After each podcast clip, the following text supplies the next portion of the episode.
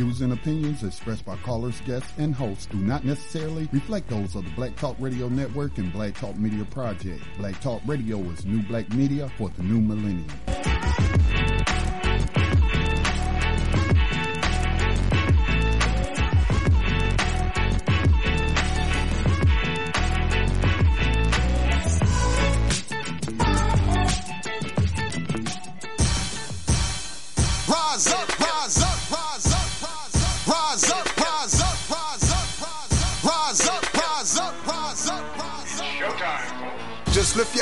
hands up your wise rise up. See the signs of the times. If it's time, rise up, rise up. When death and hell dwell among all God's people, when those we chose and trusted have become completely corrupted and inherently evil, when the feast that feeds you starves our father's children, when snuff, porn, and pedo forms begin to get top billing, rise up. When famine claims millions, when justice gives blind eyes to billions, when the Lord's anger is no longer feared, if his protection is gone and your enemies are near, if you've seen the seas spill over and the mountains shake, break, and fall, if the moon ever turns blood red and you can't see the sun at all, rise up. Good evening and welcome to New Abolitionist Radio. It is a Wednesday evening here on the Black Talk Radio Network. Today's date is December the 7th, 2016. I stumbled there coming on air because uh, I don't normally do the opening for this program. I'm usually just uh, engineering most of the programs in this program. And so, but Max has some things to do, some things to take care of, so he will not be with us tonight. But I am expecting uh, Johannin to join us as uh, we bring you this broadcast, a new abolitionist radio.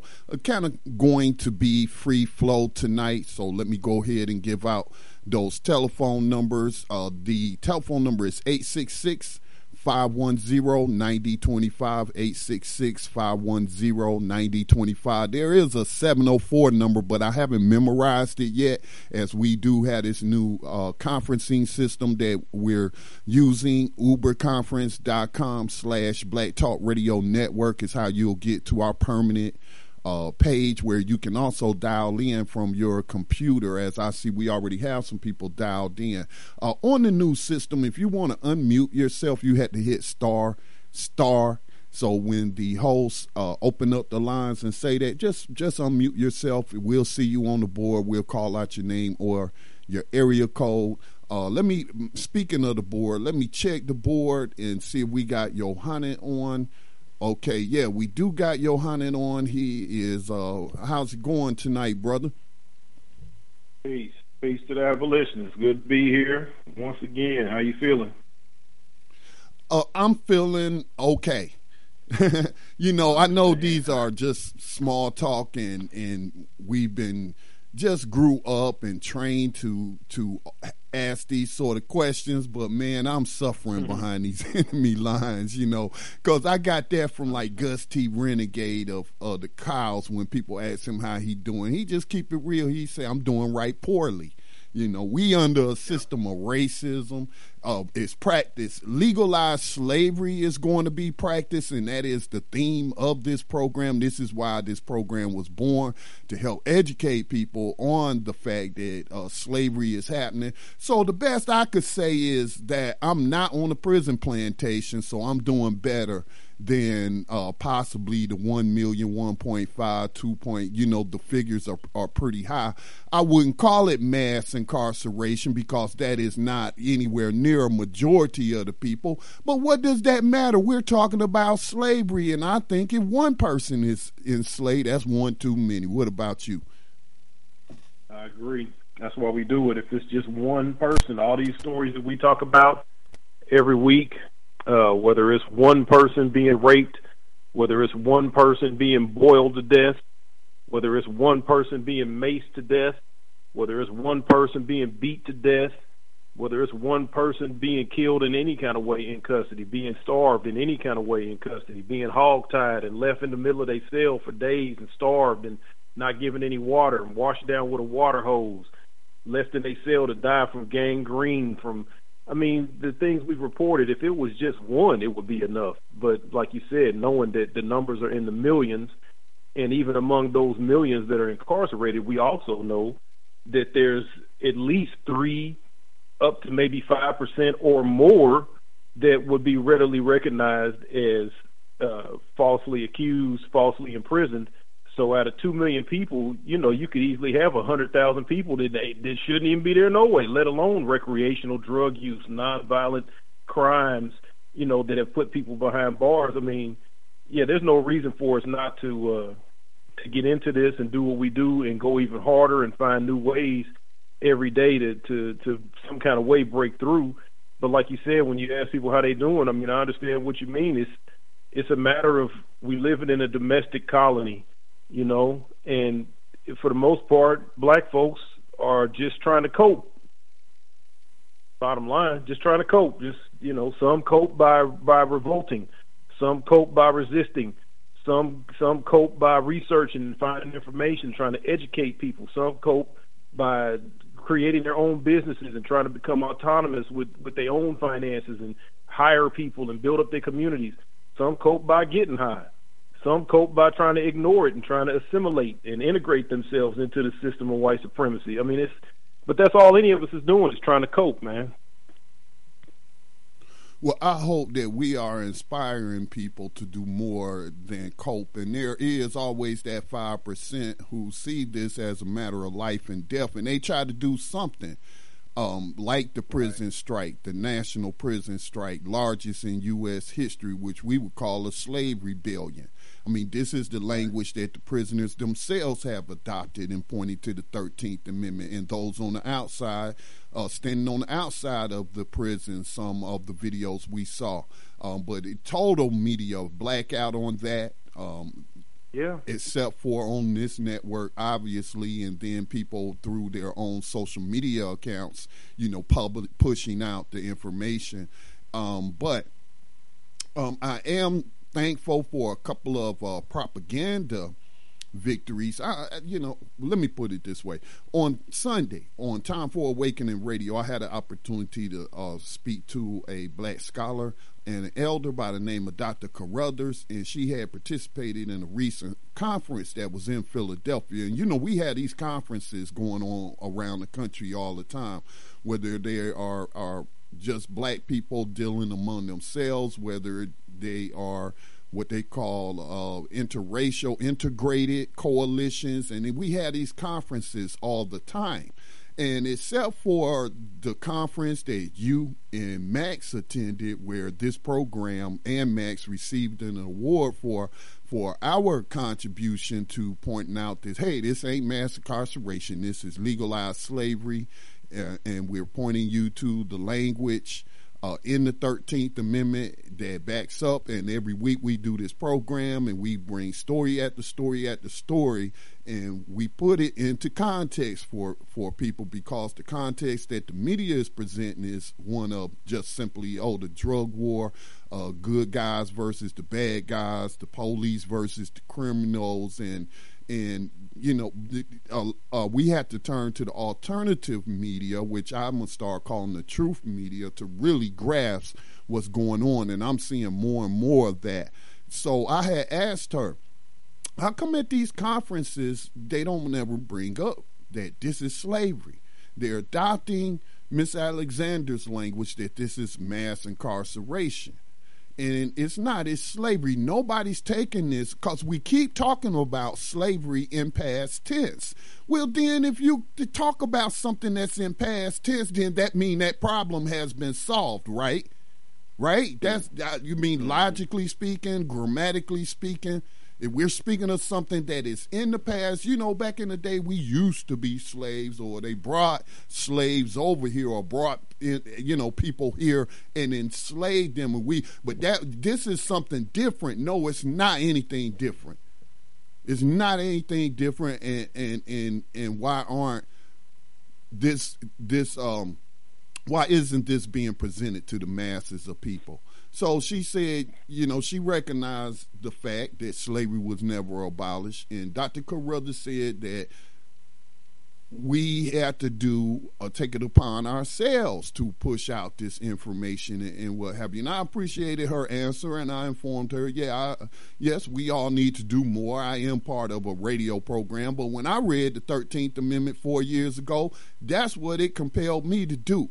But how come we're not hearing all our smart, educated black scholars who, who if we talk to them on a black radio program on Black Talk Radio Network or in private conversations, they'll they'll agree with us all day long, and, and you're right, and they'll even give us information and knowledge that we didn't even, you know, another angle that we may not have considered. So they contribute to it. But then when we had these conferences where all of these black leaders, educators, academia, uh, uh, uh, people in politics, all these different areas of business and you have an audience of all these black people or any people, and you don't point it to them and say, look, I know this goes against what you were programmed and taught in school. I know this goes against the Spielberg movies and Hollywood movies. I know this goes against the recent 150th anniversary uh, gala that the U.S. government had uh, commemorating the passage of the 13th Amendment, but people, it did not abolish slavery. It set the legal parameters for what y'all calling mass incarceration. And so, and, and, and, and so, um, I put that question out there. And so now we have uh, another attorney to add to the mix. And this is one of our stories, and we could jump right in. But uh, one of our stories is Michael Coard uh, attorney, people's attorney, activist, radio personality in the city of Philadelphia, published an article in the Philly Tribune. Uh, says that the slavery trapdoor remains a blot in the 13th Amendment. So I'm I'm I'm hopeful about that because all the other stories, man, it's nothing but more murdering, more killing, more slave catching, more excuses of of of why we must keep allowing these things to go on. So I, uh, um, yeah. So where where you want to jump right in, Yohanan, or did you have any further opening comments? Well, yeah, we could get into it. I saw that uh, Max had added that link, and, and just from his notes that he uh, added to it was saying that he felt, you know, he of course agreed, but was saying that they. This is the one where you're talking about uh, uh, Jamal Greene, Vice Dean and Professor of Law, Columbia Law School? No, that's not the article.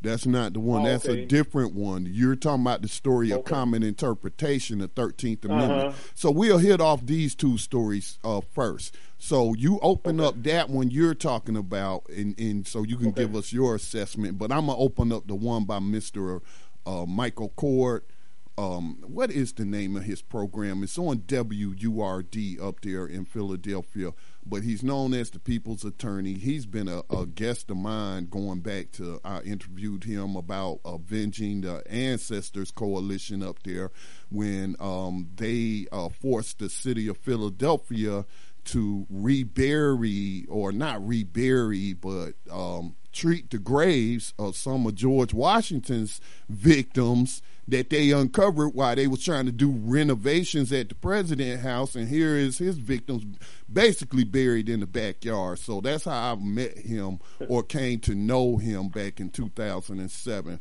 so this is this is what he says. Slavery trapdoor remains blocked in 13th amendment First of all, our ancestors were no damn slaves.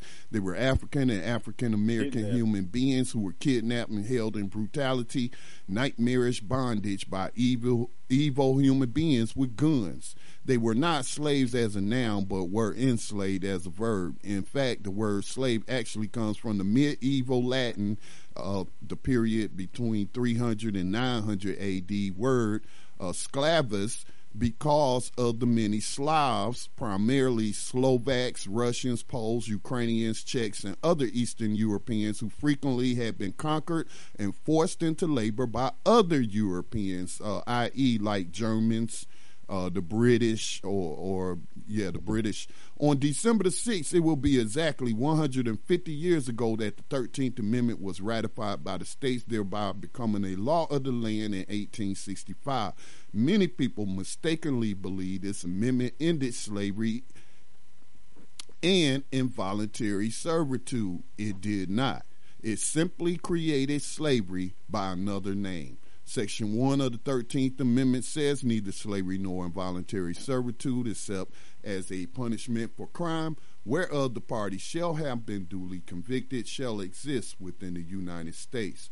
Therefore, it means that slavery and involuntary servitude as a punishment for crime. Now, this is a criminal defense attorney talking shall exist within the United States. Yes, that's precisely what it means. In other words, instead of allowing the enslavement of people simply because they were black, it allowed the enslavement, actually the involuntary servitude of people victimized by newly created criminal laws.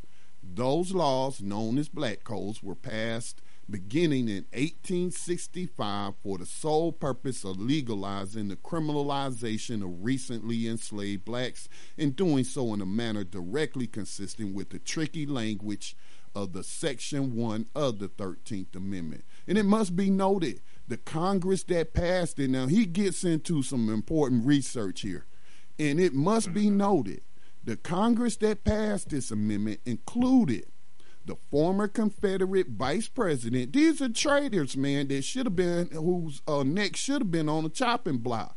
If you really look back in the history of warfare and even among Europeans fighting themselves, you know, there was right. no welcoming them back into the fold. You betrayed us, you gonna get the firing squad, you gonna get no. So uh, it says it must be noted the Congress that passed this amendment included the former Confederate vice president six former Confederate cabinet officers, 58 former members of the Confederate Congress, four former Confederate generals, and five former Confederate colonels. These redneck racist congressmen were so pleased with the trap they laid in the 13th Amendment that they, with Northern complicity, got it ratified in record time, a mere 10 months after first being introduced in Congress. The black codes, which were passed in the South with the North co-signing, were part of the one-two punch. The one punch was the 13th Amendment's maliciously racist punishment for crime language, and the two punch was the codes themselves, which succeeded in throwing so called free blacks back into slave like conditions via new criminal laws and and we and you can read uh, uh Rest. He gives a, couple of examples of this, but it is on the PhillyTrib.com. PhillyTrib.com. The um, um, title is "Slavery Trapdoor Remains Blot in Thirteenth Amendment." It was written by Mr. Michael Coard, an attorney at law. Uh, also radio personality up in Philly on WURD, and he published this on uh, just three days ago on December the well, actually, you know what? This was published in 2015. Now that I'm looking at it. Mm. Yeah. Man, he went into depth. So he went into depth on it uh, with a, with some of the points that I had only seen before in like uh, Dennis Childs' book, uh, "Slaves of the State." Uh, people that get into the constitutional history you know, aspect of it, the the setup of our government immediately after Civil War and the people that were a part of it and kind of who they were and where they came from. I mean, that's the type of uh, insight, uh, the type of depth of, of understanding, you know, how this is a racist law, how it was race based, you know, how it came to life, what it was meant to do. I mean, you you need to know who the cooks are to understand why you should believe us when we tell you somebody puts fixed you a poison meal.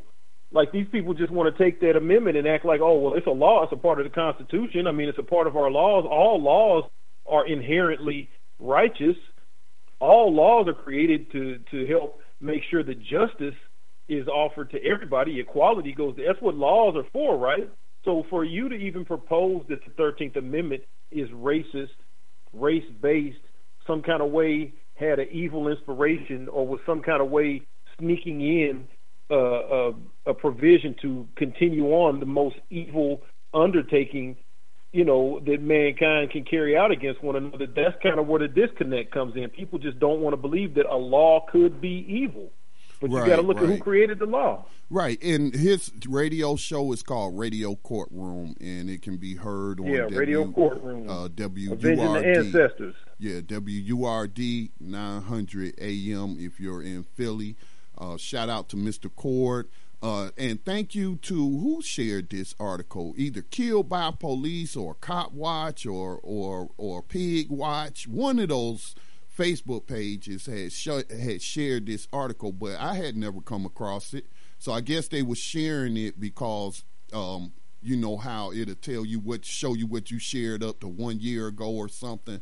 So I appreciate them resharing this because um, I mean we've often said I, I know I remember I've often said that this was the compromise between the North and the South to end the war. Lincoln met with the Confederate traitors and said, "Look, we actually don't disagree too much about the state of black people. you know, uh, I actually would like to like to send them all back to Africa because I just they're just inherently inferior. So, so what have you? But um, you know, we can't we can't uh, allow y'all to just openly do this no more. So, what you gonna do? What y'all got for us? And they came up with the Thirteenth Amendment.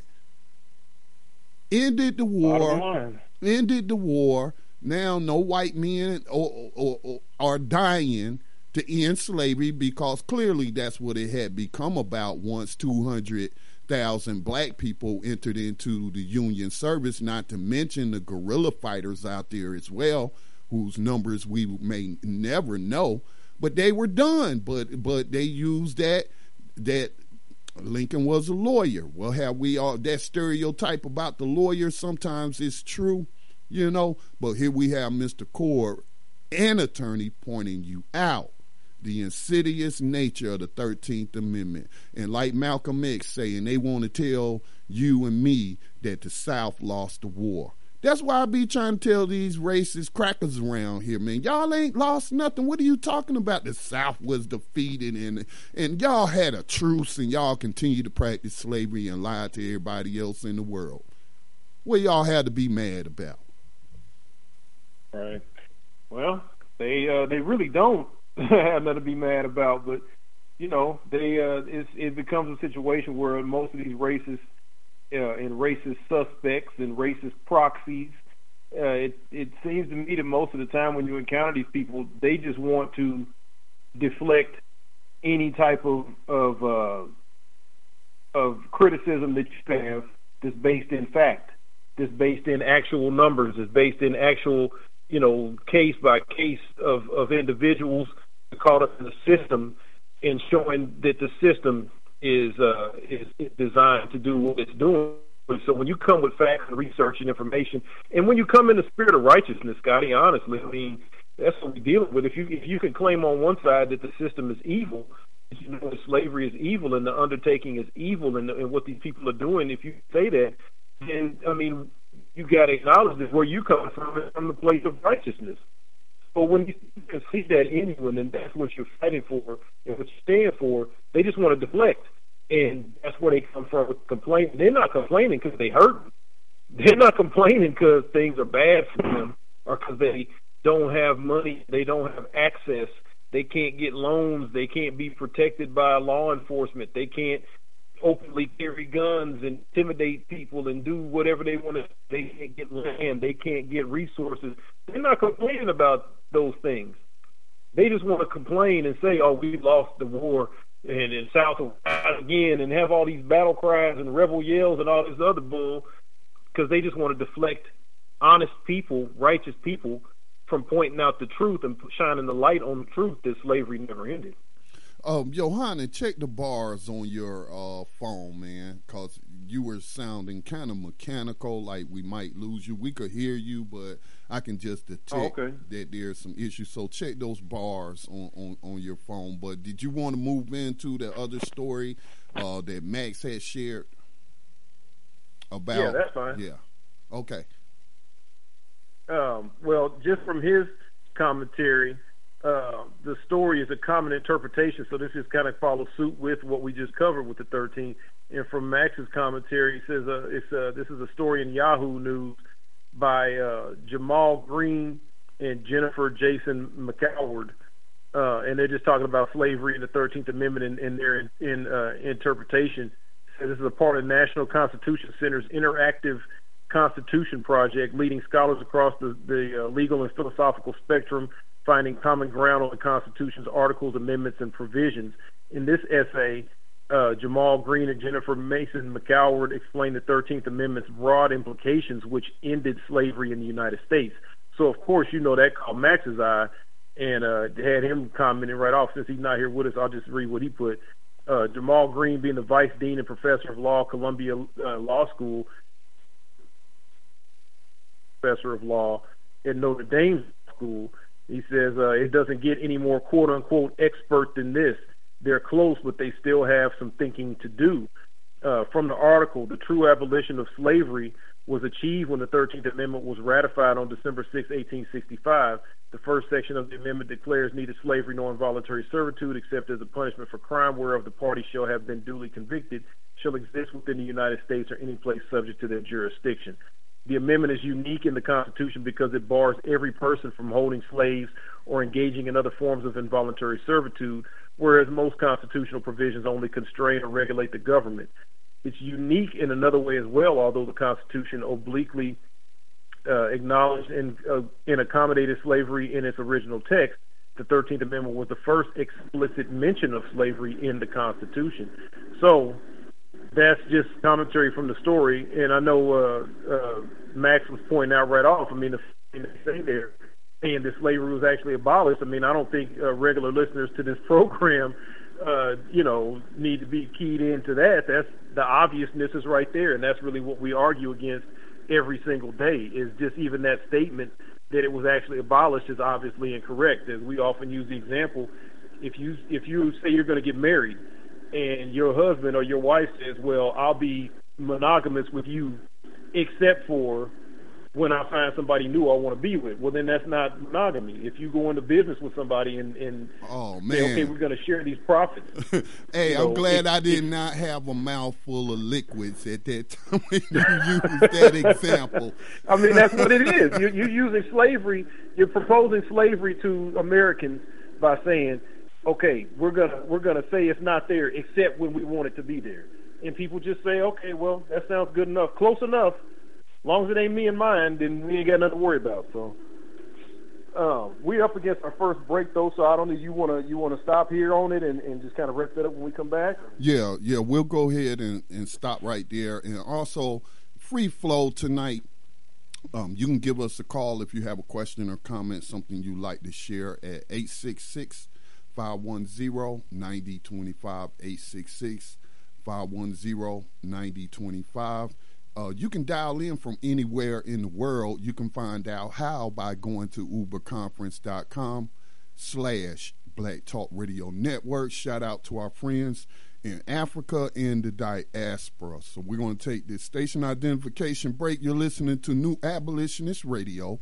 Uh, we air this program every Wednesday night at 8 o'clock p.m. Eastern Time discussing 21st century slavery and human trafficking. Uh-huh.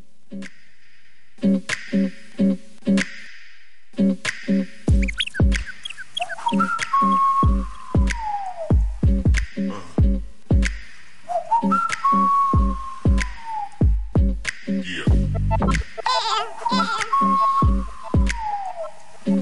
Uh-huh.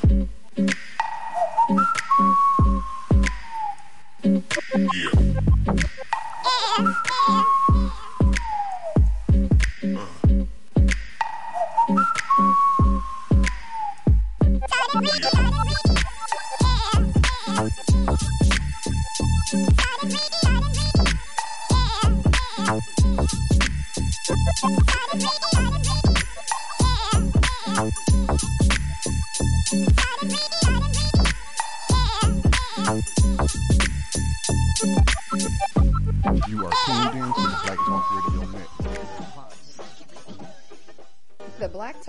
Project funds the use of new media technology in efforts to restore independent black voices to the myriad of issues affecting Afro-descendant people all over the planet.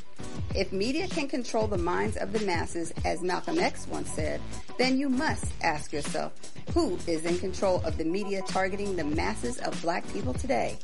Help bring back independence, self-determination, and respect for black culture in the production of global media by joining the effort to crowdfund new black media for the new millennium. Visit blacktalkmediaproject.org for more information on how you can invest in public black radio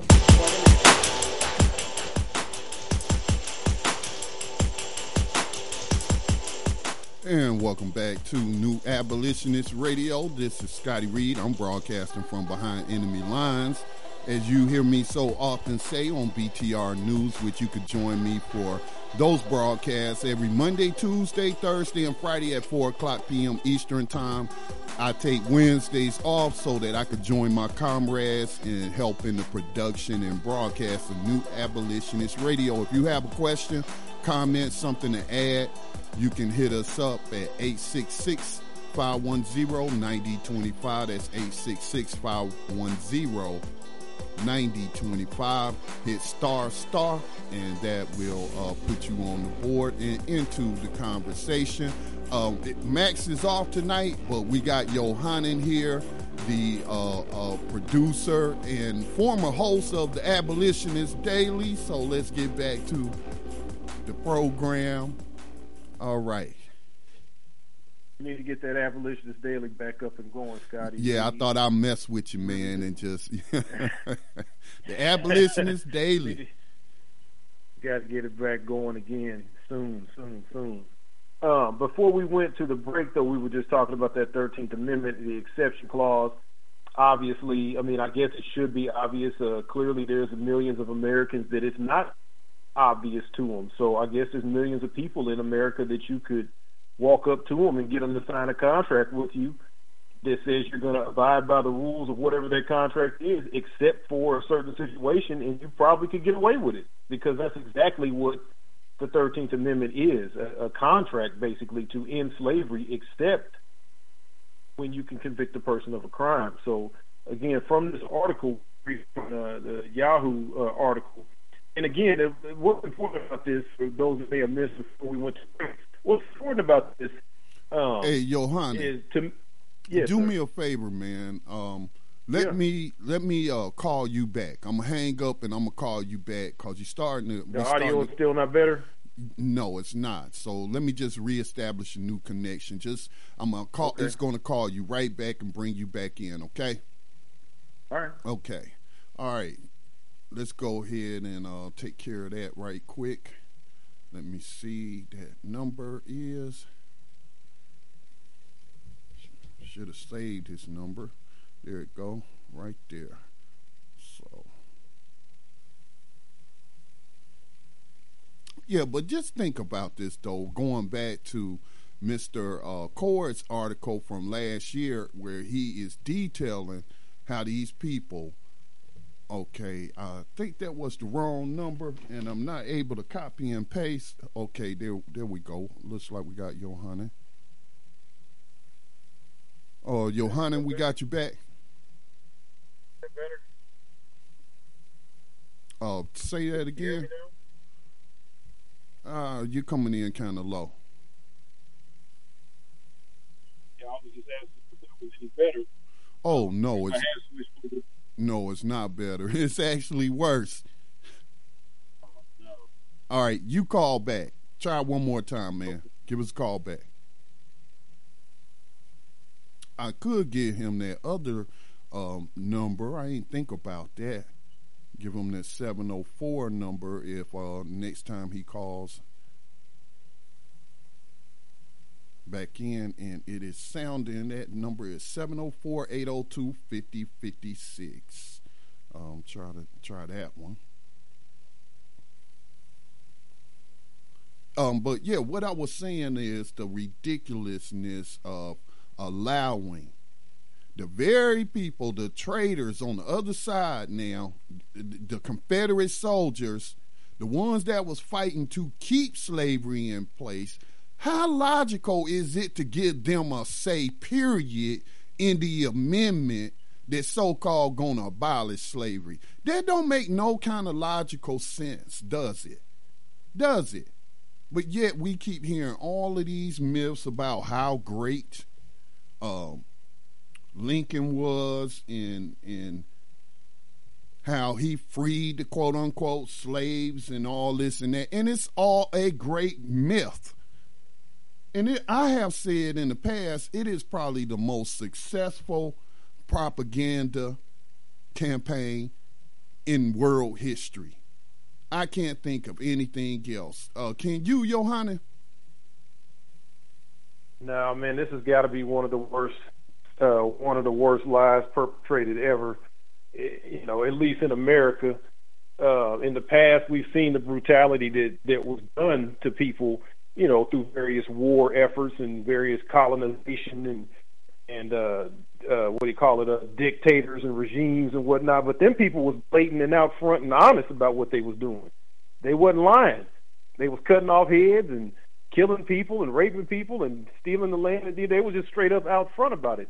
Something about this situation in America has these people where they feel like it's better for them on the world stage, I suppose, if they lie about what they're really doing, but then keep on doing it. But what what excuse does the world have for falling for it?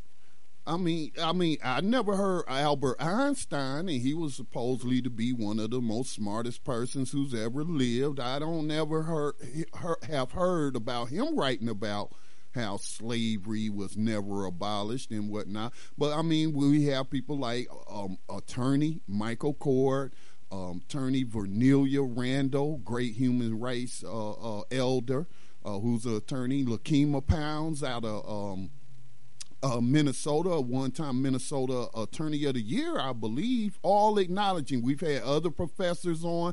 There have been books like Slavery by Another Name. That book was turned into a film, a documentary film.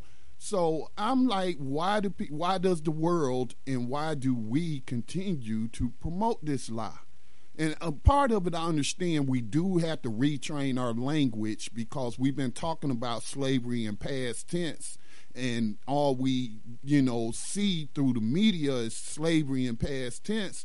And I just, I just happen to think that if we could just flip that switch, flip that switch, and at least 50% of the population here behind these enemy lines, that we might could man, maybe mobilize some people ready to get it to do whatever it takes by any means necessary to to finally end slavery on this continent. And if you end it here, you thereby, in my opinion, will end up uh, uh, cutting the head off the snake because slavery is global. And I'm not talking about people being kidnapped and held by criminal gangs or or or you know the girls in Kenya being kidnapped and held by uh, whatever that group's name is. They're basically slave. All that kind of stuff is already outlawed. We're talking about legalized slavery, like Max has has has pointed out. Johannes pointed out. G4S is the largest employer in Africa, and they operate in private prisons and what have you. The DEA is in, so it is in fact a, it's just like what you read about. It is a global trade where people are being enslaved for their labor. And if not for their labor, well, there's value on their bodies. There are so many jobs connected to putting a person in a cage. That's part of the problem too, Scotty. Um, what you're hitting on is like you went back to Einstein to make your point. You know, this article that we're talking about, you had the article you read is an attorney this brother understands the situation and is able to diagnose the, the, the problem, you know, very expertly and get right to the root of the matter and, and break it down. And it makes total sense. He he can explain not only the conditions we're living in, but he can show you a clear line to how we got to this situation and then what's help us overcome the problem. These other people don't know where we come from. They're not able to uh, way come out and say or admit to where we're at currently and obviously, their measures for reform moving forward are not going to change our reality.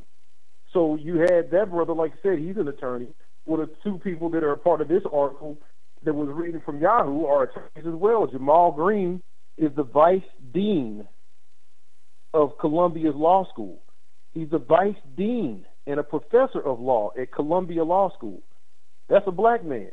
Jennifer Mason McAward is an associate professor of law at Notre Dame's law school.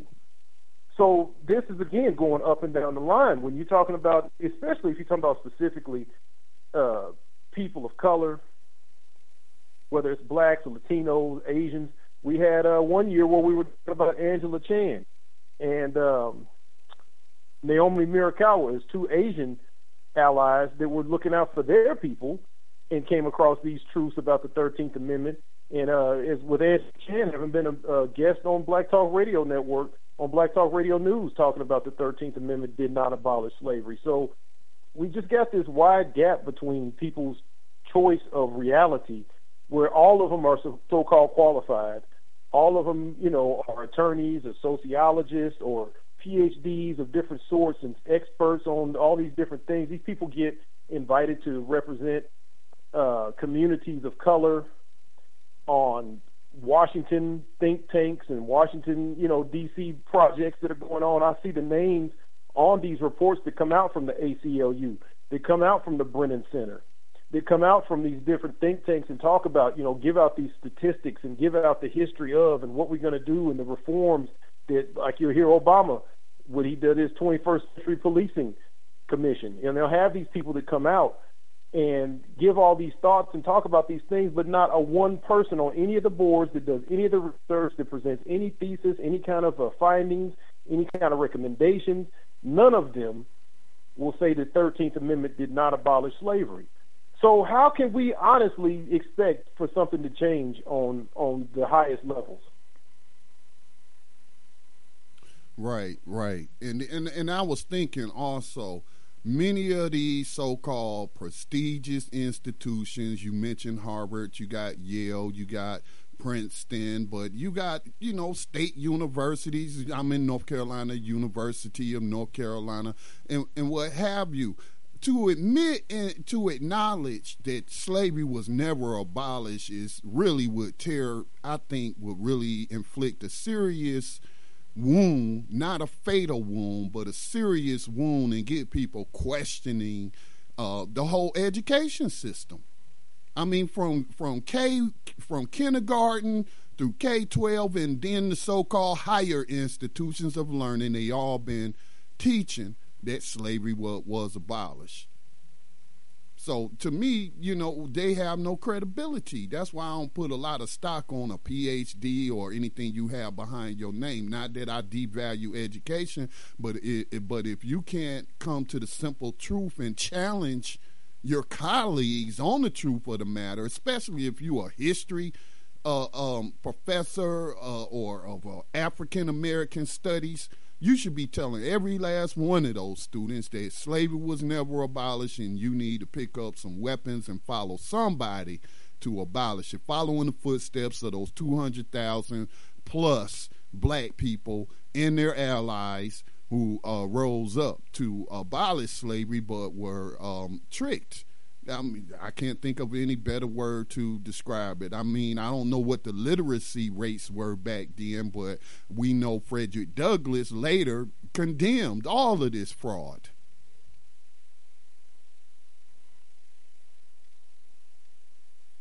Okay, it looks like um, Johannan is having trouble. Yeah, I can detect when people on cell phones when they have um, those issues. So we'll wait on him to come back.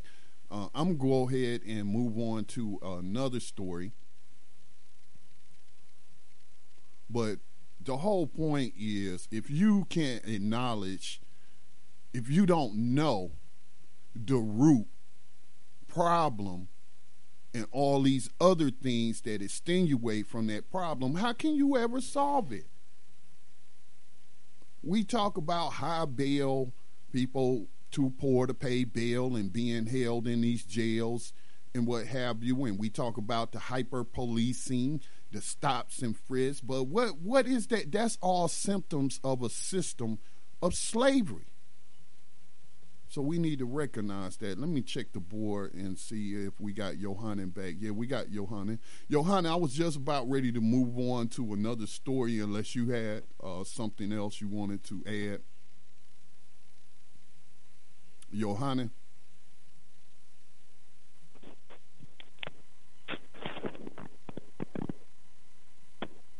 Yeah, you having some issues, bro.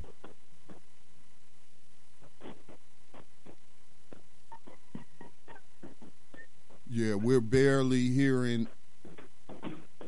anything at all. So, um, yeah, let me move on. I, I wanted to start doing this segment uh, called uh, Corrupt Cop Stories. Um, I like the stories, and there are a couple of websites. Hold up. Yeah, Johanna, and I had to mute you, bro. We're getting a whole lot of noise off of you. Uh, you can unmute yourself again. Okay, let me see. Johanna, you there? Johanna. Okay, don't know what's going on with that. Uh, sorry for the technical difficulties tonight. As I stated, I wanted to move on to uh, another segment. Uh, this week's corrupt cop stories coming to you from Stop the Drug War. Now, I have trained my brain and start calling them slave catchers because that is their primary duty. You do not get the world's largest prison population where people are used as slave labor by Fortune 500 companies.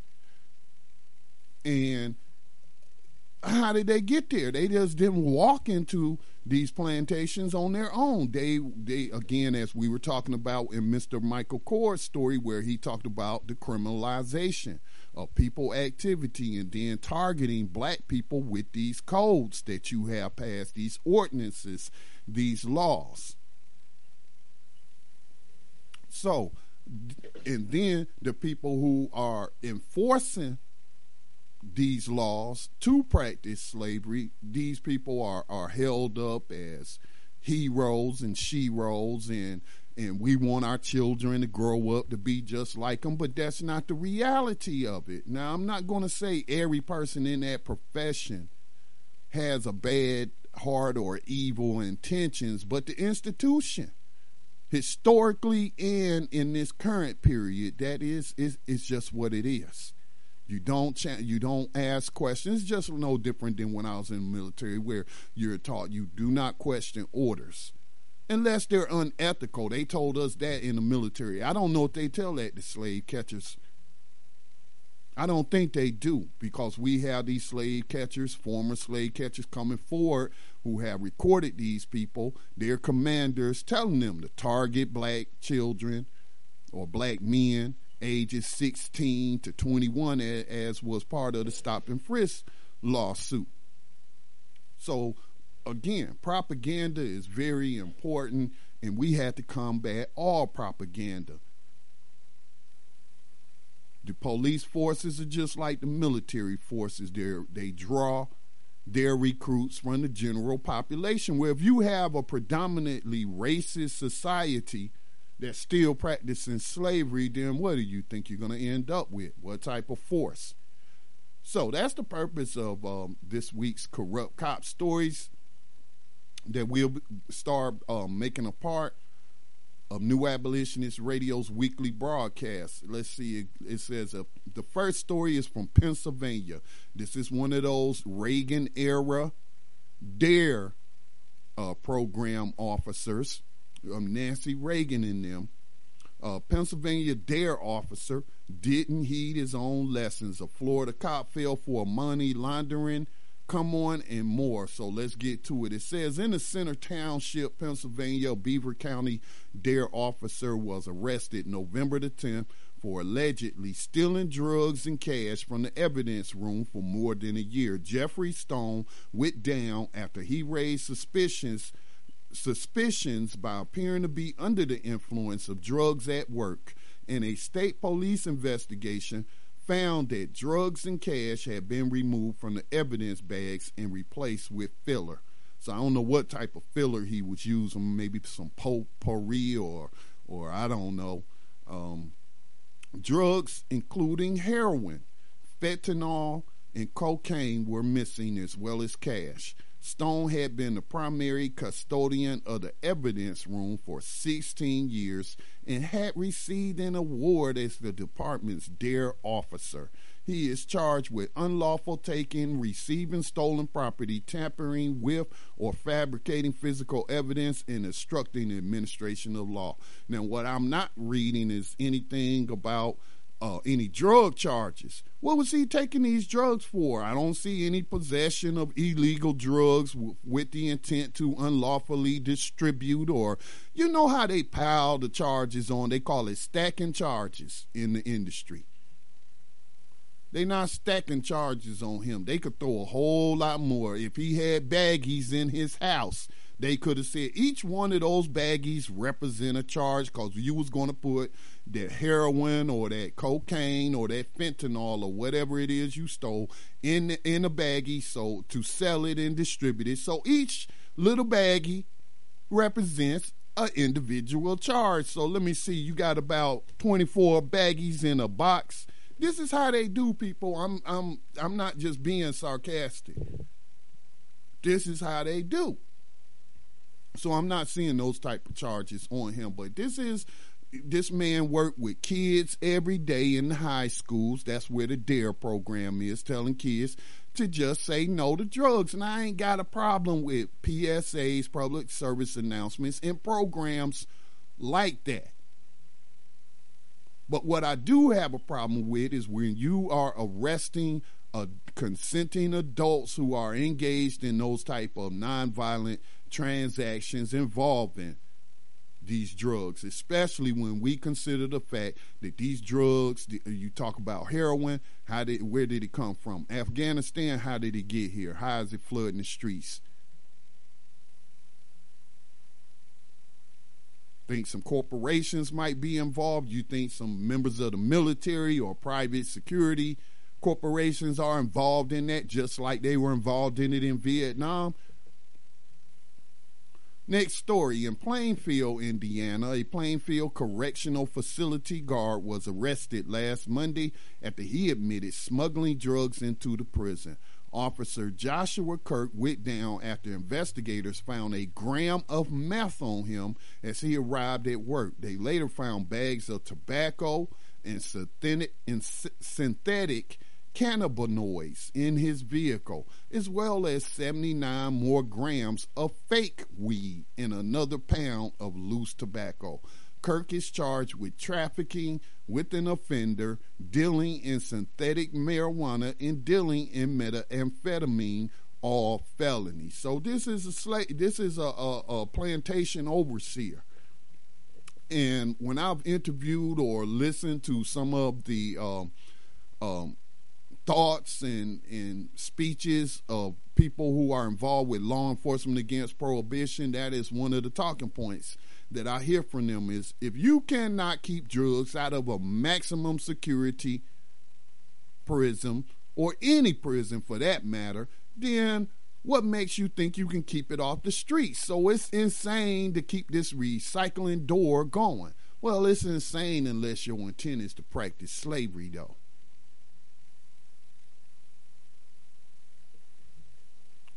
Let's move to Florida. Last story in Jacksonville, Florida, a former Jacksonville sheriff's officer was found guilty last Tuesday of participating in a money laundering scheme for an undercover officer posing as a drug dealer. Michael Roundsville, 48, accepted $42,000 in cash after he agreed to launder 200,000. Roundsville then ran the names of FBI agents through police databases for the man he thought was a drug dealer. He was convicted by a federal jury of accessing a law enforcement database without authorization of, for financial gain and in furtherance of a money laundering scheme. He's looking up to five years in prison. Just reminds me of uh, Wachovia, which is now Wells Fargo, was bought out by Wells Fargo, where they got caught laundering. I, I, think it was close to a billion, if it maybe seven hundred and fifty million dollars in drug money through uh, currency houses in Mexico.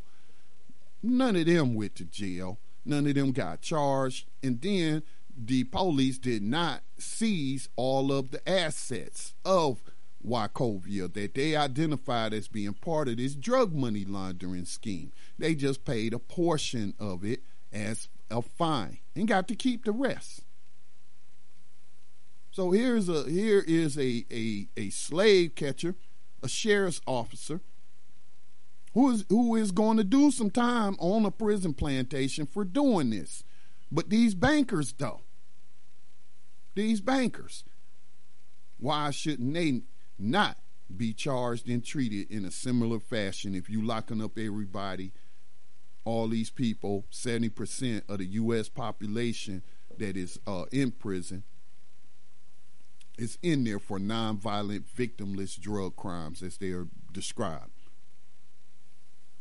But if you're a banker, you can facilitate these things. Or if you are, uh, uh, if your son-in-law, Mitch McConnell is the Senate Majority Leader, and your shipping company and one of your ships get busted in a country loaded down with pounds of cocaine. Well, we could just make that go away and what have you. But when it comes to the people on the street and even some of the slave catchers, oh no, we got to put you in prison, put you into slavery. Well, I mean, what sense does it make it? Unless, again, your aim is to practice slavery. It makes all the financial sense in the world. Listen, we're coming up on a break. I'm not sure if Yohanan was able to resolve his issues.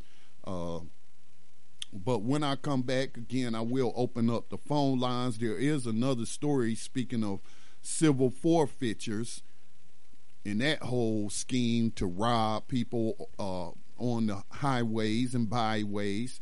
But I think it's the state of Indiana. I'm not sure, but it is a state that has uh, worked towards eliminating that uh, civil forfeitures asset.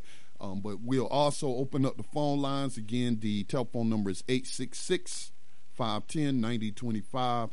Uh, hit star star to unmute yourself. But we're going to go to break right now. You're listening to New Abolitionist Radio on the Black Talk Radio Network. Max is not with us tonight. Johannes having audio issues. So right now I'm riding solo. Well, not really, because I got uh, you, the Black Talk Radio listener audience, riding with me. But stay tuned. We'll be back here shortly.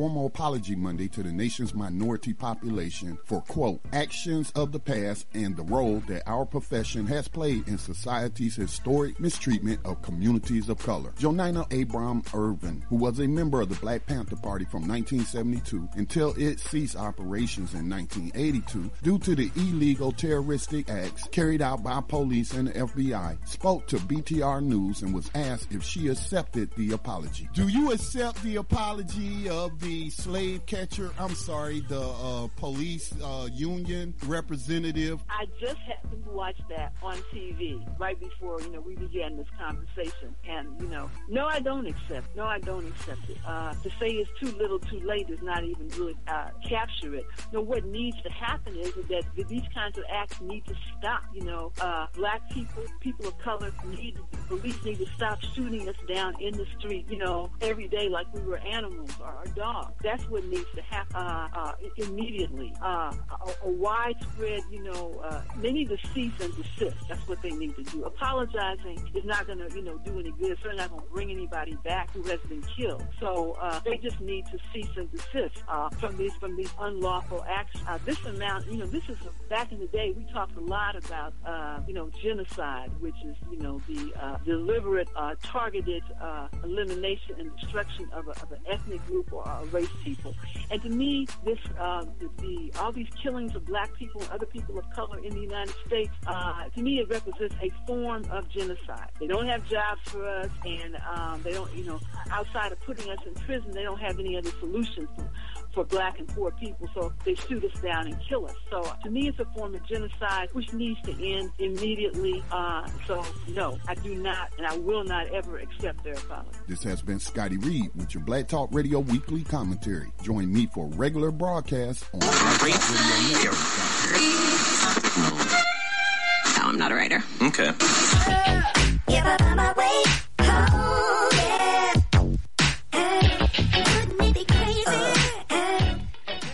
Black Talk Radio since 2008, providing new black media for the masses.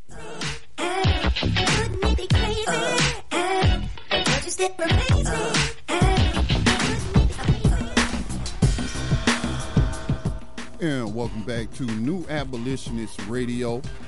My name is Scotty Reed, broadcasting from behind the enemy lines of USA Inc. We got uh, Yohanan. I think he's back on the board. But listen, before I move to that story where it seems um, they are poised to pass some legislation in this state to prevent uh, or to roll repeal, I guess is the proper uh, legal terminology, repeal the civil assets forfeiture program in their state. But before I move that, uh, we just heard a, a clip um, from a former Panther. Well, they're usually refer to themselves as Panthers for Life, but that was Jonina uh, Ervin Abrams and we just had a Panther get out of prison. And so, actually, maybe this out of, I'm going to just say this person for our writer of the 21st Underground. Okay, so it just came to me because uh, Max isn't with us and he usually puts the program together. But yeah, I'm going to say that so y'all want to stay tuned for the rate, uh, writer of the 21st Century Underground because it's going to be a Black Panther, uh, Black Liberation Army member who is our featured writer this week. So, Johanna, let's try to bring you back in, bro. You there?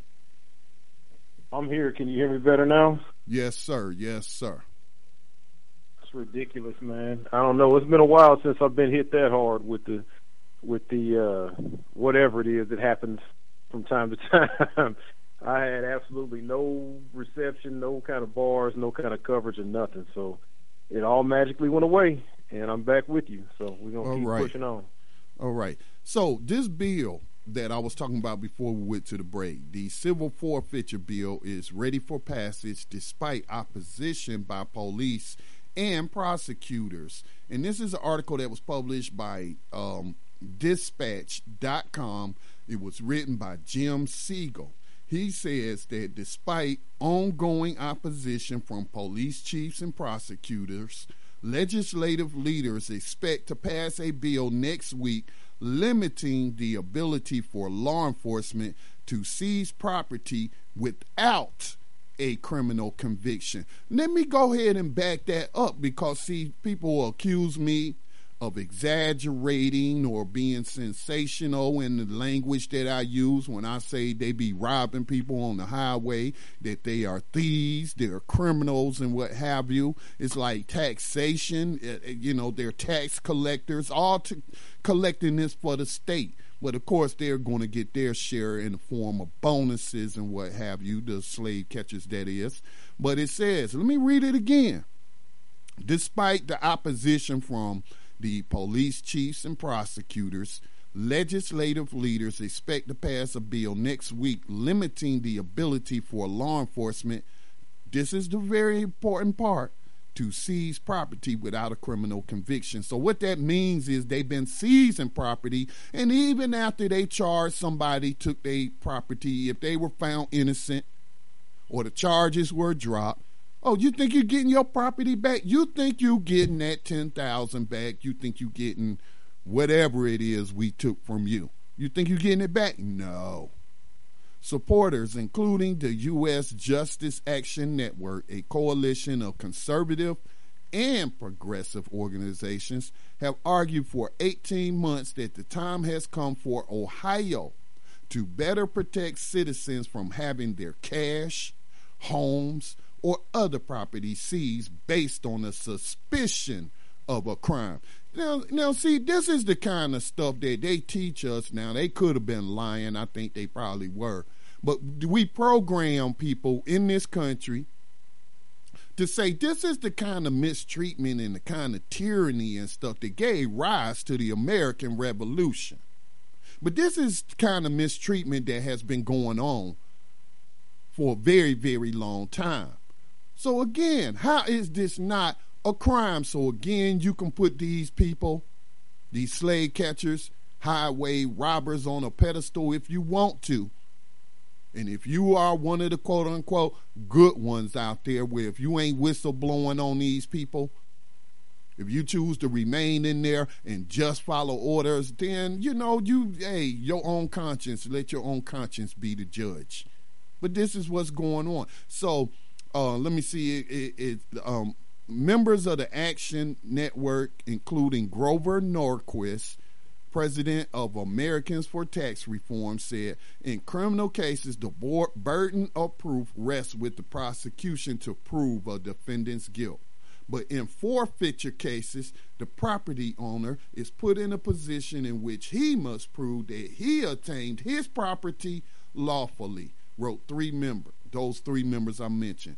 The bill, which passed the House in May, could see a Senate vote next week. Lawmakers on a Senate committee delayed action after approving an amendment to address some issues raised by prosecutors. So um, you could. This is a whole lot more um, to this article. I'm gonna go ahead and um, share it. Of course, it has been shared in btrcommunity.com on our planning page or discussion in the group abolitionists um, but I'm also sharing it to the Fedbook page, New Abolitionist Radio on Fedbook. Uh, Johanna, your thoughts? Yeah, man. Just like you said, uh, no taxation without representation is what brought about the uh, the riots of the colonial days. You know, even though a lot of these people had slaves and had commandeered the land and the resources and gone all about their business illegally and uh, built up fortunes and built up a life for themselves in the new country. Um, but when they saw that the the uh, the government uh, of England was not uh, giving them proper political representation, they steadily putting out new taxes, new acts, the stamp acts and the liquor acts and the sugar acts and the tea tea taxes and all these things was driving them crazy. They couldn't take it no more, and so eventually it came down to to uh, busting caps. So that was good enough for them back then. But like you said, with what's going on now with asset forfeiture, we reported on this program many times over the years. You know, there's an entire town in Texas that had their whole uh, municipal budget was basically uh, set up based on the uh, the way they were able to just take people. They just would stop anybody they wanted to, just stopping cars confiscating the vehicle, all the things in the vehicle, all the cash, anything of any value, and then leaving it like people say, uh, authorities and law enforcement representatives say all the time about police when they stop you, hey, if you think they're wrong, just follow instructions and do what they tell you to do, and then if they're wrong, you can you can prove that in court. But you don't need to be resisting arrest. You don't need to be speaking up. You don't need to say anything to the officer. Let him do his job because he deserves to go home to his family just like everybody else. So it's what happens when you let him go home and you don't say nothing. You don't speak up for yourself, or like Walter Scott, you try to run and they shoot you in the back.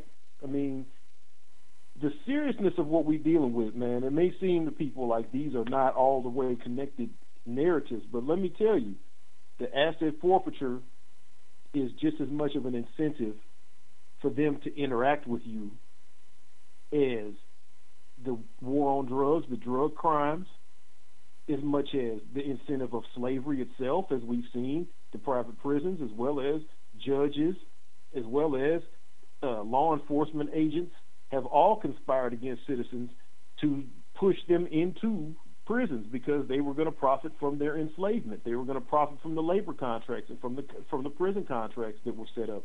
So all of these things are incentives to push a person who's in a position of authority to reach out and touch base with citizens on a more and more regular basis. And then this is what leads to the racial profiling, the race-based policing, the patterns and practices of racial profiling, race-based policing, uh, uh, uh, targeting certain races, certain areas.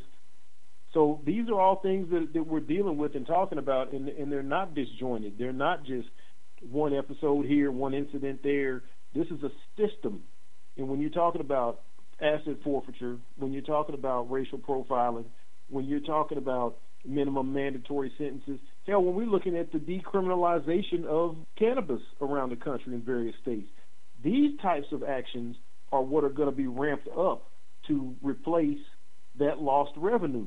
When you have a country that has over 700,000 cannabis related arrests last year, and nine states had measures on their ballot during the election last November to decriminalize cannabis either completely or at least medicinally.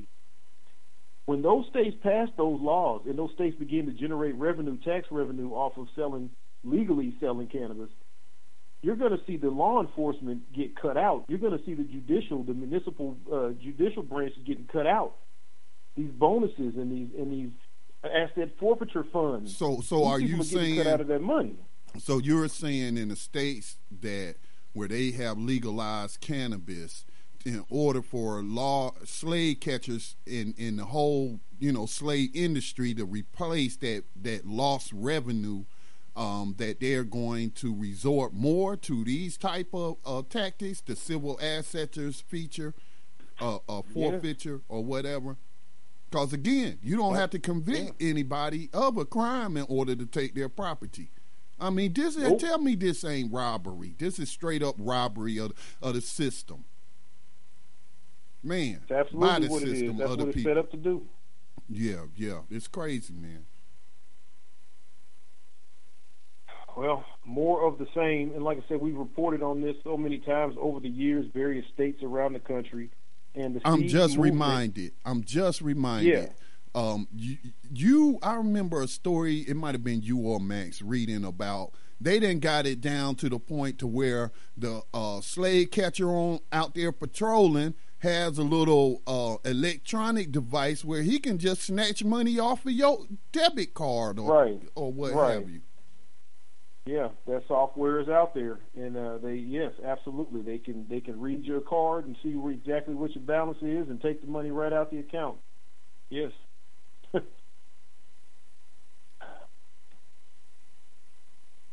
what we're dealing with, man, and this is and you know why this happens is because people are still trying to refuse what we're saying is the truth we don't have any reason to be sitting making anything up. This is not some tinfoil hat UFOs, you know, Alex Jones conspiracy about the Illuminati and the, we don't even have anything like that going on here. If you've been listening tonight, or if you listen to years, four years plus of podcasts, two hours a piece, if you listen to, even though it was somewhat brief, but that was two hours a day of Abolitionist Daily, and like me and Scotty talked about, we're going to have to bring that back there is more information available that comes in every day. People, I've talked about it on here before. All I do is set up Google alerts. And even when we talk about the tracking the murders, the police killings, extrajudicial killings that police commit every year in America, that's how the major international newspaper, The Guardian, that's how they started to track them because they saw the FBI was not tracking this.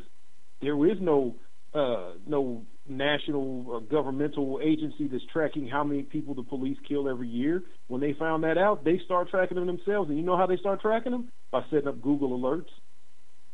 So as I say on this program all the time, if I'm sitting here with a laptop and a cell phone and I give a damn and I can find this information, when you're dealing with people all around you at work, at church, at home, at school, at, in the street, at the store, wherever you go, people all around you worry about making America great again, but they don't give a damn about issues like this that we're talking about here. These are real factual issues going on. This is not some kind of hyperbole. This is actual legislation. This is actual practices. This is your family all scattered around the country getting getting Yeah. tore up. One of them might get shot by a cop. One might get his debit card scanned as he drives by and get get his account ripped. One might get pulled over, get his car took. One might get put in jail for suspicion of of smelling drugs, marijuana in the air, and they ain't had no drugs, but he go to jail, can't make bail, misses two, three, four, five days of work. Kids can't go to daycare, can't go to school, loses. I mean, these are the stories that we tell you about that are going on all over the country in a system of modern day slavery. one thing before we move on to our next story, and again, if anybody has any questions or comments they would like to share with our um, listening audience, you can do so by hitting 866 510 9025 on your telephone keypad, star star to unmute yourself, or you can hit us up via the web, the uh, internet connection with uberconference.com slash black talk radio network. But one of the things, though, that, that was running through my mind as again we try to put these things into historical context. Do you think this that I'm gonna start calling them the invisible black people of America? And the reason I'm gonna call them the invisible black people of America is because again we all use this language like every black person that was on this continent was enslaved and many of them were not. Many of them joined the American Revolution and, in fact, turned the tide of the war in favor of the colonists. I, I mean, I study all this history. I started by just researching my family history and expanding that to this county, expanding that to this state.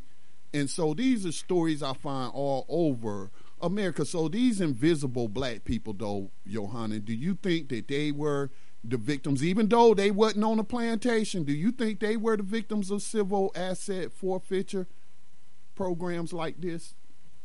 I don't think this is anything new. Absolutely. I believe those Negroes were victims of every imaginable and unimaginable type of terrorism that happened to folks that was actually on the plantation. I think it was a handful that probably didn't get touched, that probably got away with crossing and going back and forth and running a business and minding their own business and didn't get victimized. But I think I think by and large the majority of, of even so called free black folks were constantly at of, of catching the Solomon Northup and ending up enslaved, ending up in jail somewhere, ending up in some in some type of debt peonage situation, ending up in some type of a, a Or just having their money took out on the Yeah. road. Yeah. Yes, highway robbery. Yes, I think absolutely that is the. I mean, all the way up to the the you know the uh, more modern civil rights uh, movement. I think black folks in this country all through the 20s, 30s, 40s, 50s, it continued to happen. Pull you over and let you know, okay, we can take you out the car and just lynch you right here. Have a little fun with your wife and your daughter, and uh, they'll find your body somewhere, or you know, you can give me what you got. What are you doing down here? That's why they had uh, like that uh, the the colored motorist guide to safe travel, the Green Book, to tell black folks what highways, what roads to take, what towns with sundown towns, where to go, where not to go, stay away from this.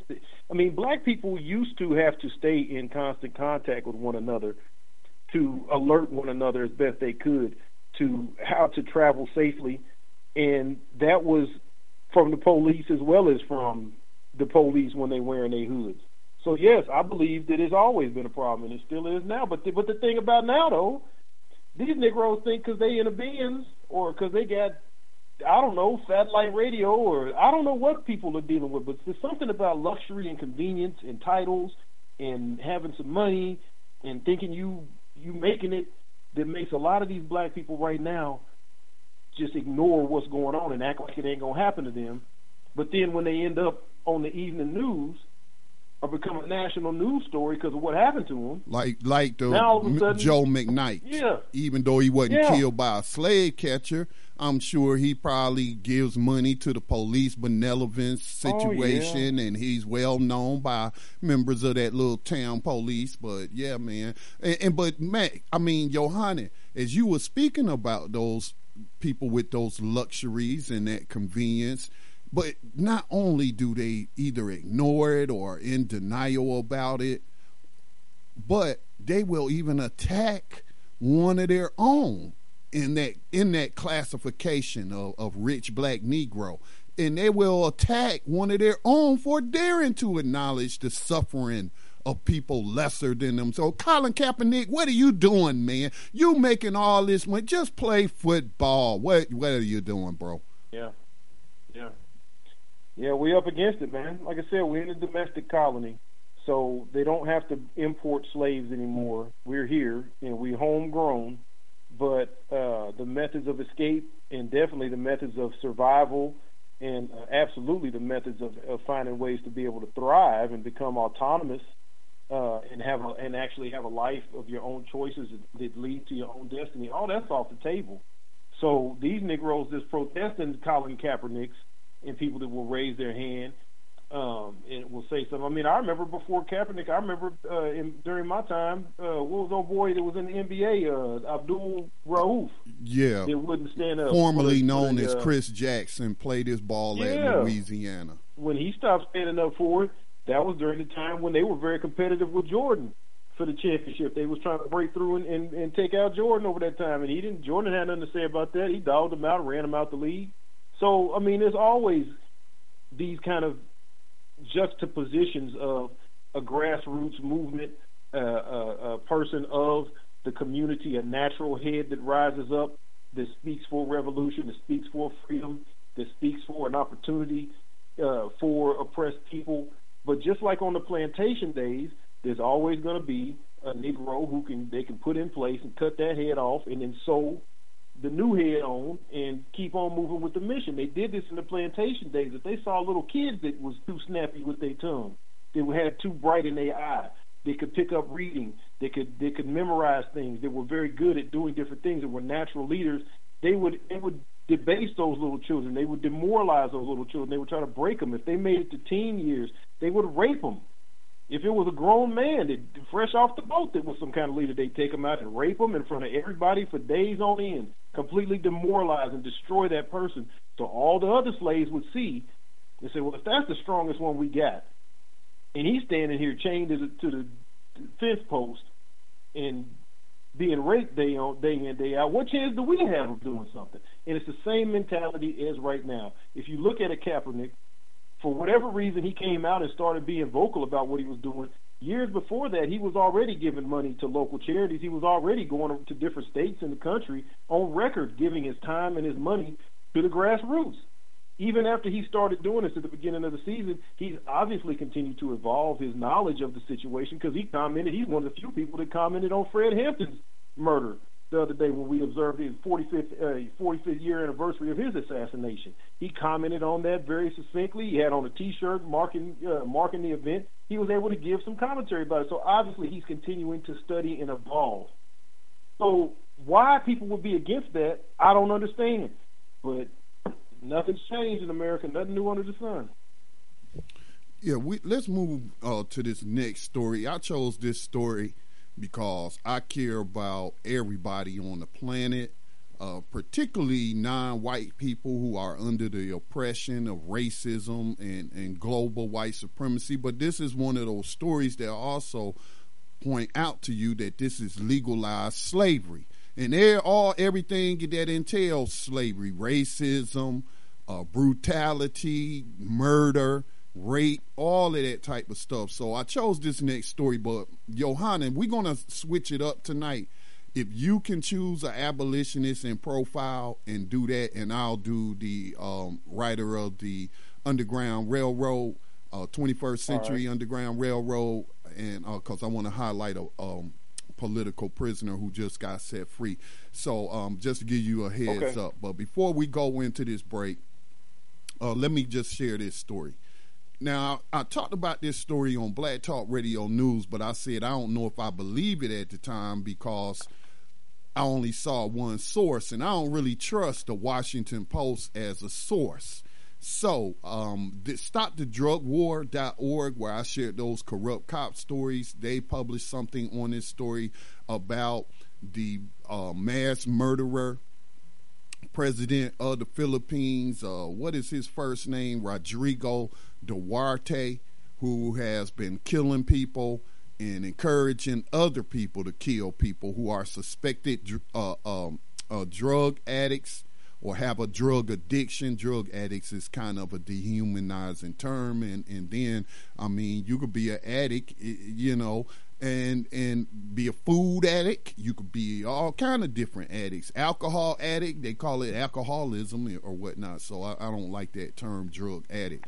But if you are thought suspected of using um, drugs, or if you are suspected of selling drugs, that they've been killing these people in the streets or or however they in the villages or however they're doing it over there in, in the Philippines. And this country, as I pointed out on a, a, BTR news broadcast, gets millions of dollars, possibly tens of millions of dollars, as a drug war grant. Because the drug war is global. That's how you got DEA officers in Africa. You know, I keep hearing people talk about, well, let's run to Africa. We're going to be safe. No, the hell you not. You don't retreat from the battlefield from anywhere. Okay, so let me let me not go off on that tangent, but let me share some of this article. Uh, Donald Trump's seat of the pants pre-inaugural telephone diplomacy is causing shockwaves in diplomatic circles in world capitals around the globe. Whether it's getting all buddy-buddy with despots like uh, Kazakhstan's perpetual leader and or throwing U.S. China China policy in a turmoil by taking a call from the president of Taiwan or insulting close allies like Great Britain by failing to reach out in a timely fashion. But the president elect did outdid himself with a Friday call too. So he called this guy. But the president elect outdid himself with a Friday call to Philippines President Rodrigo Duterte. The Filipino strongman took office earlier this year with a promise to unleash mass murder on Filipino drug users and dealers. And he has lived up to that vow, leaving the streets running with the blood of more than 5,000 killed so far, either directly by the police. Again, why do you respect these people? These are the very people who have always enforced tyranny. So anyway, either directly by his police or in a more shadowy fa- fashion by vigilantes. Duterte's bloody campaign has drawn scathing criticism from human rights groups, the United Nations, and the Obama administration, with Duterte responding to the latter by calling Obama a son of a whore. But in his phone call with Duterte, Trump was singing a different tune. Before I move on here, now, let me ask you this: Why haven't why haven't the United States put together a coalition to invade the Philippines and stop all this man from killing his own people? Where did we hear that before? That's what ain't that the Libya. excuse that they gave for Libya? Yes, they did. So now you actually have a despotic leader killing people 5,000 thus far. Oh, you just twiddling your thumbs and saying, hey, you ought not do that. You should stop it. We condemn these actions. We criticize you. But no, you ain't moving no force on this man. Duterte said Saturday that Trump had endorsed his bloody anti drug campaign, telling him that the Philippines was doing it, quote, the right way. And Trump was quite sensitive to our quote our worry about drugs. He wishes me well too in my campaign, and he said that well we are doing it as a sovereign nation the right way. Duterte said in a Philippines government summary of the call between Trump and Duterte, the Filipino president said the pair had spoken only briefly but touched on many topics, including the anti drug campaign. I could sense a good rapport and animated President elect Trump, and he was wishing me success in my campaign against the drug problem, Duterte said. He understood the way we are handling it, and I said that there is nothing wrong in protecting a country it was a bit very encouraging in the sense that I suppose that we that he really wanted to say was that we would be the last to interfere in affairs of your own country. I appreciate the response that I got from President elect Trump, and I would like to wish him success, Duterte said. He will be a good president for the United States of America. Uh, the Trump team has yet to comment on this call. So that means that he's telling the truth. Why would this man come out and lie? Why would he come out and lie uh, about any of this?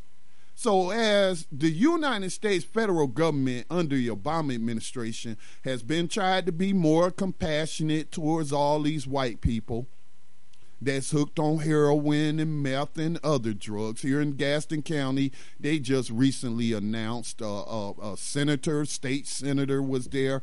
I mean, not a state senator, but uh, the U.S. House Representative Patrick McHenry, as well as uh, um, North Carolina Senator to the federal government. Um, Thom Tillis and announced this new program where we're not going to throw you into jail and prison. We're going to get you some help because you know Mel, North, uh, Gaston County, North Carolina is about ninety percent white, and it's described as the meth capital of the world. But we are not going to. We don't want to put y'all in prison, which is the right, you know, policy, obviously, but they're doing it, I say, for racist reasons when it start affecting all these white folks. So then the Obama administration is funding um, some kind of uh, drug that first responders carry around so that if somebody had an overdose, they can revive all, all these white people that's ODing on this good, great heroin uh, uh, brought to you by the Afghanistan war. All right. So, so what what is Trump gonna do, huh? Huh? Does you think he's going to feel the same way, or or towards all of these white people that's hooked on these drugs that that we keep hearing about in the corporate media? Obviously not. Obviously not. So, um, you know, th- I thought this was a very important story. Here we have Donald Trump endorsing a man and encouraging a man who is engaged in murder. In murder. 5,000 people estimated thus far. It's probably higher than that. Simply for allegedly being accused of using drugs or selling drugs. And I've also read stories in their family members too that the vigil, quote unquote vigilantes wipe out the entire family, including the children. Johanna? Yeah, like you said, like you said, probably well more than five thousand. I mean, we know um, like when they were just did the Olympics in uh in in Rio. They were talking about how in, in Brazil how many thousands of people they killed and cleaned the streets up to make it. You know, I mean these places don't have any problem line. I have no doubt this probably twenty five, thirty, maybe fifty thousand people have been killed. They can do it, and nobody's going to police them. Nobody's going to invade them, like you talked about Libya. Um, nobody's going to invade and, and destroy their government and and occupy their land, so they can do whatever they want to do. But I mean, this is just more of the same um, as we've seen before. You know, backing up somebody that's going as radical as this, and then, like you said, the, the obviousness of the racial overtones to it as well is just adding a you know insult to the injury. So this is this is what we're dealing with, man, and this is why being passive to any aspect of these things that we talk about you know, whether it's this story that pisses you off and leads you to be like, you know what, man, I, I'm, I'm not gonna stand for that, and then you go do something because you care about that one thing. If it's something that you heard about civil asset forfeiture, if it's something you heard about, you know, all these different stories we talk about week in, week out, it's got to be something that compels you. It just has to be something that hits you like, now see, that's what I'm not gonna stand for. selling uh, kids for cash. I'm not to deal with that. Boiling, boiling men and uh, boiling mentally retarded people in the shower or super hot till their skin melts off their body. I'm not to stand for that. Macing somebody all the way till they asphyxiated and die, and they pull their body off the bed, and it's a coat of mace an inch thick all on the wall because they emptied six canisters of mace on this man and murdered him. I'm not to stand for that. Pick your poison. Pick something that you're just not to stand for because if people are passive to these things, you're going along with it. And you see it's not backing down on its own. And we can't continue to fight the fight without you.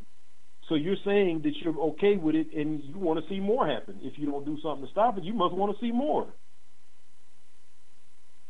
Do you think that slave catchers here in the United States will implement such a policy because again, these are police officers. These are are are are people employed by the Philippines in the cities, in the states, however their country is divided up, the region. These are law enforcement officers, people with guns and badges who are, are nope. quote unquote sworn to uphold the law.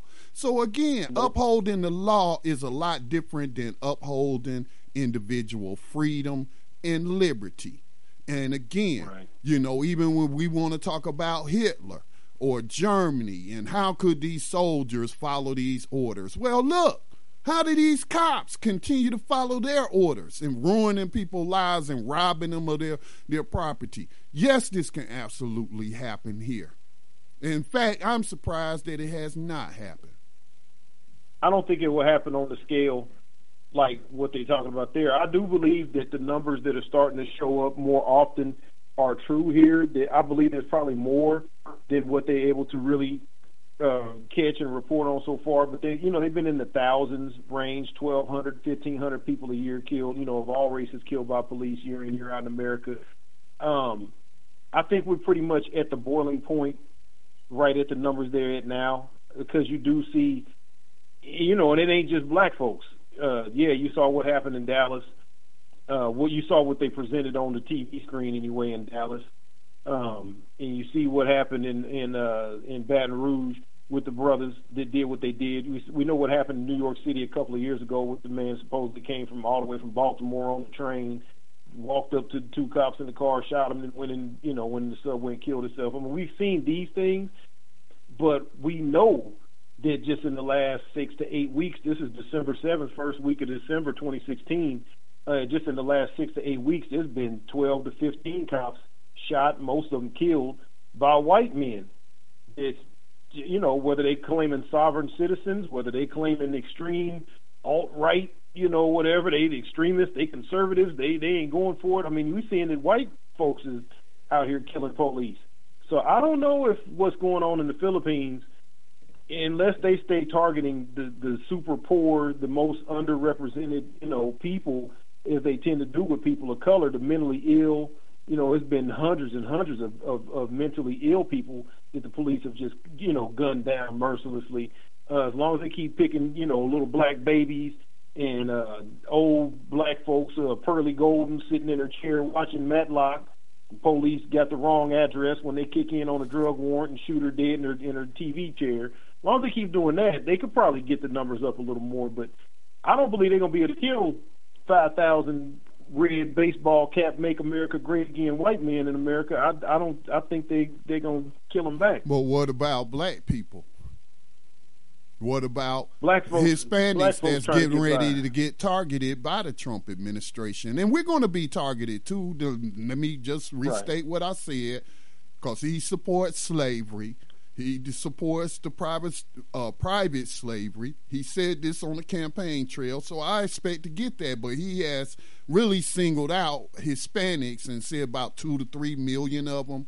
So so, uh, but again, I am under no illusion. Yeah, I agree with you. I agree with you. It's hard to envision that happening here because of so many of us have arms, and I'm good. It's glad. It warms. I'm sorry. It warms my heart to see more and more black people uh, purchasing guns now and taking courses mm-hmm. and joining gun clubs, as Malcolm X suggested uh, so long ago as a response. So, yeah, considering those things, it, it's hard to, to see that happening. Plus, I don't know what the gun legislation like is in Filipinos. See, they may not have access to guns like Americans do. Right. But yeah, like I said, ultimately, they if as long as they keep targeting who they targeting, the homeless, children, mentally ill, you know, being able to kill folks and say they was they had uh, drugs in their system, they was running from the police, they tried to take their gun. You know, they can they can still get away with. They could probably push the numbers up, you know, a, a little a little higher and get away with it still without people going totally off, you know, going off. But uh, yeah, they not about to be going in the suburbs and you know picking off these white kids because they violating the drug laws. They're not about to be catching these suburban soccer moms in the SUV high as hell off a bottle of pills and smoking a joint and you know whatever. They you know they they got the drug problems bad. Like you said this worldwide war on terror heroin is tearing them apart. They're not going to enforce but they they're showing you they're not going to enforce a violent uh uh policy against white folks that's on drugs. Everywhere you look up and down the East Coast, all into as far as Ohio, I think just over this last couple of weeks in Ohio, they had something like 14 people died of heroin overdoses over the weekend. And this is a common thing. And they're not responding with army tanks and battering rams and no knock warrants and shooting people down in the streets and all of that. They're not responding with that. In these white neighborhoods, you got the governors of the state coming out, you got congressmen coming out, you got people making commercials and begging for mercy and talking about treatment and what we got to do to try to help our loved ones. So now.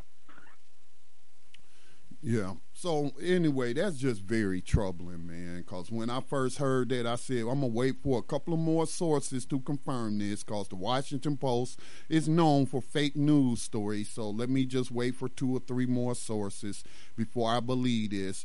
But if this is true, I mean, this is, it it almost leaves me speechless, man, that he could openly get away with that. Now, I don't consume a whole lot of corporate media like CNN, MSNBC. I rely on family members to tell me about if something they see something really egregious because they usually DVR in it, and they'll show me, hey, Scotty, you need to see this. So I I don't watch it, but I have not really seen this being an issue being brought up on corporate n- news media. I am plugged into the worldwide uh, web, and so I would expect I would be seeing more articles about man, this guy just endorsed a man a, a policy, not just endorsed a man, but he endorsed extrajudicial murder of thousands of people. How does how is that not headline news. I don't know, man. What is Yeah. this world? Well, he's the one to? said the media was biased. Just like he said the election was going to be a uh, was going to be a, a, a sham. So I mean, he's a prophet at this point. All right. Um, before we get to uh, Johannen's uh, abolitionist and profile, I want to uh, share information for our 21st Century Underground Railroad Rider of the Week, and that will be Mr. Malachi Shakur Latine. Just some background on Mr. Mateen, uh.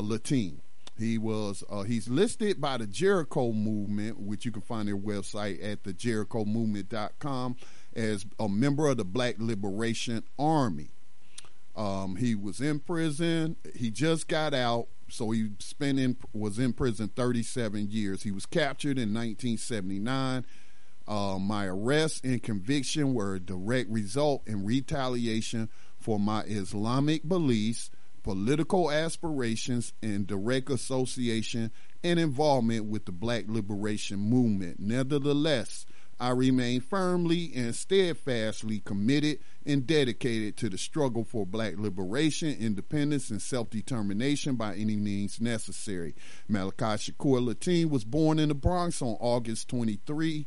3rd, 1949. In his early years, he became involved with the Nation of Islam. It was during this time that he began on a path of confronting society's oppressive forces. In 1969, Malachi and his brother, uh, Shaq Shaquan joined up with the Black Panther Party for self defense. Malachi described this period as a very trying time, but also a rewarding one. The discipline was not as rigid as in the Nation of Islam, but it contained the basic elements of discipline essential to any effective organization. With this experience came additional requirements in organizational discipline.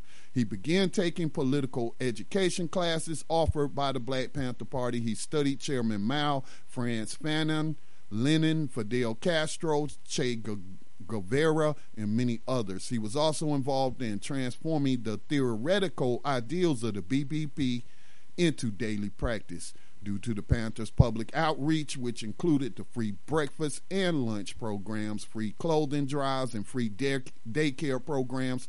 The U.S. government took notice of the Black Panther Party that such actions were anchored by a revolutionary message, caused the U.S. government to view the black radicals as a serious threat. Latine stated it was during this period that the U.S. government's covert hostilities towards the BBP BPP became very overt and direct. Hence, the U.S. government unleashed its strategy of repression in the form of its infamous COINTELPRO uh, counterintelligence program in its effort to thwart the party's co- community based programs and organizational effectiveness, while at the same time targeting the party's leadership by way of manufacturing false or fabricated charges in an attempt to criminalize the party's membership in the BPP itself. Like many other Panthers targeted by the U.S. government, Malachi found himself behind prison bars, specifically in Rikers Island, where he met one of the Panther leaders, Lumumba Shakur. Lumumba and 20 other Panthers, known as the Panther 21, were facing trumped up charges, which included a plot to blow up various locations in New York City. All of the Panther 21 would eventually be freed from the charges. Uh, Latine was soon released from Rikers and returned to the Panthers, only to find that the government's tactics against the organization forced many of them to go underground. Following their lead, Malachi and his brother decided to follow suit. He spent two years in, in training and studying and engaging in various actions.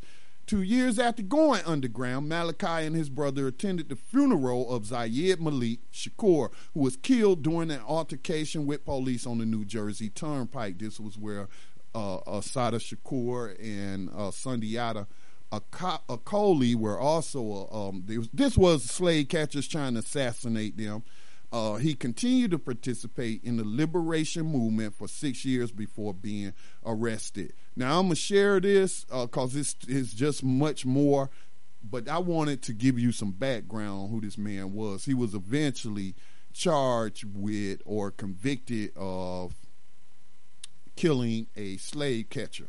So, um, Family and friends of Malachi Shakur Latine would like to thank the amazing parole preparation project of the National Lawyers Guild NYC chapter, our awesome attorney, uh, Moira Meltzer Cohen, visionary artist Sophia Dawson, the Sekou Odinga Defense Committee, NYC Anarchist Black Cross, the Anarchist Black Cross Federation, the Jericho Movement, and the RAPP campaign and everyone who contributed to this people's victory.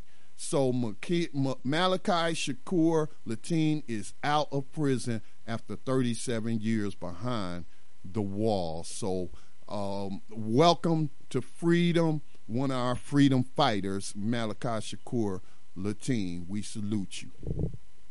Salute. That's what's up, man. The battle continues. Battle continues. Wow. Brothers and sisters went through hell. That's why we talk about how you know that these people that, that come out, you can tell who's real and who's a real threat to ending white supremacy, to ending modern day slavery, is the people that they kill, imprison, or run all the way out the country. I mean, these groups that's so easily embraced by the mainstream, it should be obvious to you that they're not no threat to the mainstream. That's why they love them so much. But so we move uh, quickly on into our abolitionist in profile. Um, I don't know. Are you you want to do the music? You just want me to go in, Scott? Yeah, if you could just, um, yeah, I could cue you up something. Here we go. All right, go ahead. All right. All right. This week's abolitionist in profile is the family of the Fortens, particularly the Forten women. Uh, the dates that we're talking about are from 1805 through 1883. The Fortens were one of the most prominent black families in Philadelphia. Wealthy sailmaker James Forten and his wife Charlotte Vandine Forten headed the family. Their daughters were Margaretta, born in 1815, Harriet, born in 1810, and Sarah, born in 1814. The Fortens were active abolitionists who took part in founding and financing at least six abolitionist organizations, and their home was always open to visiting abolitionists. In December 1833, Charlotte and her daughters helped establish the Philadelphia Female Anti-Slavery Society, the country's first biracial organization of women's abolitionists, which drew all of its black members from the city's elite. Margaretta was one of 14 women who drafted the society's constitution and was an officer throughout the organization's history. Sarah served on the organization's governing board for two years. Harriet frequently co-chaired the society's anti-slavery fairs. The Fortens also represented the society as delegates to state and national conventions. Margaretta was a teacher for at least 30 years. During 1840, she taught at a school run by Sarah Mapps Douglass. In 1850, she opened her own school. She supported the women's rights movement, working to obtain signatures for a women's National League petition.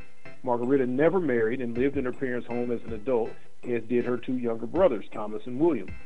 Sarah Forten Purvis was a writer. Starting at age 17, she composed numerous poems and articles for The Liberator under the names Magawisca and Ada. At least one of her poems, The Grave of the Slave, was set to music by black band leader Frank Johnson. Sarah and Harriet both married into another family of prominent black Philadelphian abolitionists, the Purvises. Harriet married Robert Purvis in 1832, and Sarah married Joseph Purvis in 1838. Both couples moved to an area about 15 miles from Philadelphia. In 1857, Joseph Purvis died, and Sarah moved with her children to the Forten family home. The household of Robert and Harriet Forten Purvis became a major haven for abolitionists and fugitive slaves alike. In addition to raising her own five children, Harriet also raised her niece, Charlotte Forten, later Grimke. Following the death of Charlotte's mother, she also pursued her public career as an abolitionist with her husband's wholehearted support. In her later years, Harriet lectured against segregation and for black suffrage. And New Abolitionist Radio salutes the Forten family. Salute. Well, we got uh, about two minutes exactly, so we I guess we could go into our final comments. And I just want to thank um, everyone uh, who supports the work of the Black Talk Media Project. Therefore, also supporting the work of the new abolitionist movement that was born with this program. Uh, new abolitionist radio. Um, our audience, we have a pretty solid audience out there and I view each and every one of you as an abolitionist. And I just want to thank you for being an abolitionist. As we read these stories of abolitionists and profile like we do, you might be that next Grimke. You might be that next person, that next great abolitionist that future generations might read about. So I'm saying the time for history is now, not the time for, I mean, while looking back, at history, we can draw inspiration, which is why we shared the abolitionists in profile. But look, we are in such a time where there's history to be made. Again, slavery was never abolished, so we should work towards that goal. So thank you all for being abolitionists. Right on, right on. Yeah, I just want to uh, give a quick um, uh, notification to the listeners and regular followers of the program about the situation in Florida we uh, had one story we didn't get a chance to cover, but there is a settlement for the whistleblowers who we followed that closely over a couple of years, a two-year time period, where hundreds and hundreds, up to 300 people died in custody in the state of Florida. Had to change out their website for the Department of Corrections to cover all the deaths and mortality website. Uh, we talked about several of the members of Congress in the state of Florida. The uh, Florida Senate had put forward legislation to to put out reforms and get greater oversight and organize the state and and help to bring this under control. This is the state where Darren Rainey was boiled to death. This is the state where where Joseph uh, Jordan Randall Aparo was maced to death. This is the state where hundreds and hundreds of brothers and sisters have been raped and murdered in custody in Florida's prisons. And we had some good uh, members of the Florida State Senate that were working to make change and brought those whistleblowers out of the Department of Corrections to tell what they saw. And all of this change was on its way. And then we saw the Florida House kill those bills and completely gut those bills, and then ultimately not pay. Then the, House uh, left session just quit working. They stepped out. They said they were mad about a budget proposal, and they just refused to work. So none of those laws were able to be passed. And so here we are, two years later. Still, people are dying in custody on a regular basis. Still, no legislation. And I found out today, even researching this more, one of the leaders in that movement, uh, Republican Senator Greg Evers, down in Florida, he got voted out of office in November. So this is a systematic play to continue the slavery movement. This is what we're up against, people. Is is the system is continuing to move forward. So pick somebody that you ain't talked to about this. Find somebody to to, to present the, the modern abolitionist cause to. And next week when we come back, bring somebody with you. Peace to the abolitionists. Death to these oppressors. Peace. Rise up, rise up, rise up, rise up, rise up, rise up, rise up, rise up, rise up, rise up, rise up. Showtime. Just lift your eyes up, let your wise rise up. See the signs of the times. If it's time, rise up, rise up. When death and hell dwell among all God's people, when those we chose and trusted have become completely corrupted and inherently evil, when the feast that feeds you starves our father's children, when snuff, porn, and pedo forms begin to get top billing, rise up. When famine claims millions, when justice gives blind eyes to billions, when the Lord's anger is no longer feared, if his protection is gone and your enemies are near, if you've seen the seas spill over and the mountains shake, break, and fall, if the moon ever turns blood red and you can't see the sun at all, rise up. No matter if the prize is high in the skies or deep, deep in perdition. If our leaders are globally despised and always seem to rise through attrition or blatant nepotism, if women and children have to live in impossible conditions, if you have to die due to someone else's damn decisions, rise up. When innocent citizens perish for all our sins' sake, if the future seems bleak and your soul's at stake, rise up. When it appears that any hope left may already be lost, if the price is your son or your daughter's life and you refuse to pay the cost, if you've ever had to ask God why, why? and the thunder rolled, if you just once had to wonder, have we sold our souls? Rise up for the life of an unborn child when the homeless are reviled and the masses are beguiled. Rise up when our doctrines dictate that we all deal in debt. When we stop giving Joining more and we conference now. caring less. If the best we can do has already been done. If the battle isn't won and the fighting just just begun. If you don't see none and know we really need one, rise up, rise up, rise up, rise up. Rise up.